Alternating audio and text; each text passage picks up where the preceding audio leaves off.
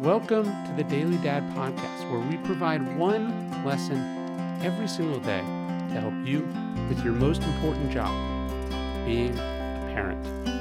I'm Ryan Holiday, and I draw these lessons from ancient philosophy, modern psychology, practical wisdom, and insights from parents just like you all over the world.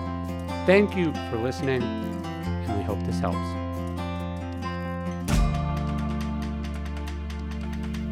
The words to notice. As a society, we have very attuned ears for what words are offensive.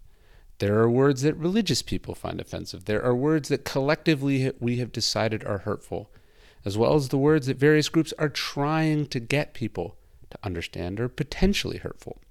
And this is good, but it misses another type of language that we use as parents that also has a tangible impact on our kids and on strangers alike not swear words exactly, but words of judgment, loaded words, words that carry weight, often in ways that we don't appreciate.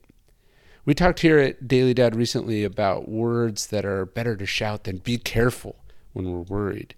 We talked about the kind of comments that those in older generations throw around, the ones that take note of how much someone is eating, that shame or other, calling someone your pride and not your joy. We, have talked about how easy it is to lapse into cynicism and negativity, thus depriving your kids of hope or a belief in their own agency.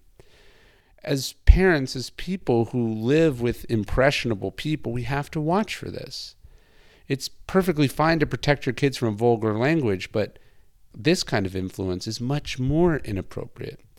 Like, what if instead of being concerned, you were just aware?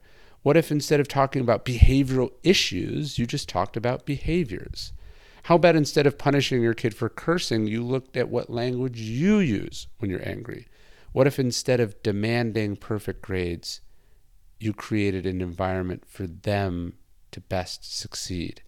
Marcus Aurelius in Meditation talks about how our life is dyed by the color of our thoughts. It's also dyed by the color of our vocabulary, by our diction. We have to be aware of the words we use around our kids as well as the words we use in the course of our own days because it shapes them and it shapes us, shapes how we see things, what we believe is possible, how they feel about themselves, and how we feel about ourselves.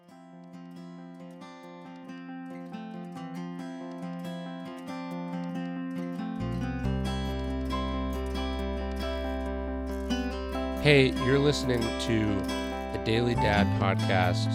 One meditation a day inspired to help you do your most important job, which is be a great father. These are meditations inspired by ancient wisdom, psychological research, and just great strategies from normal dads just like you. Thanks for listening.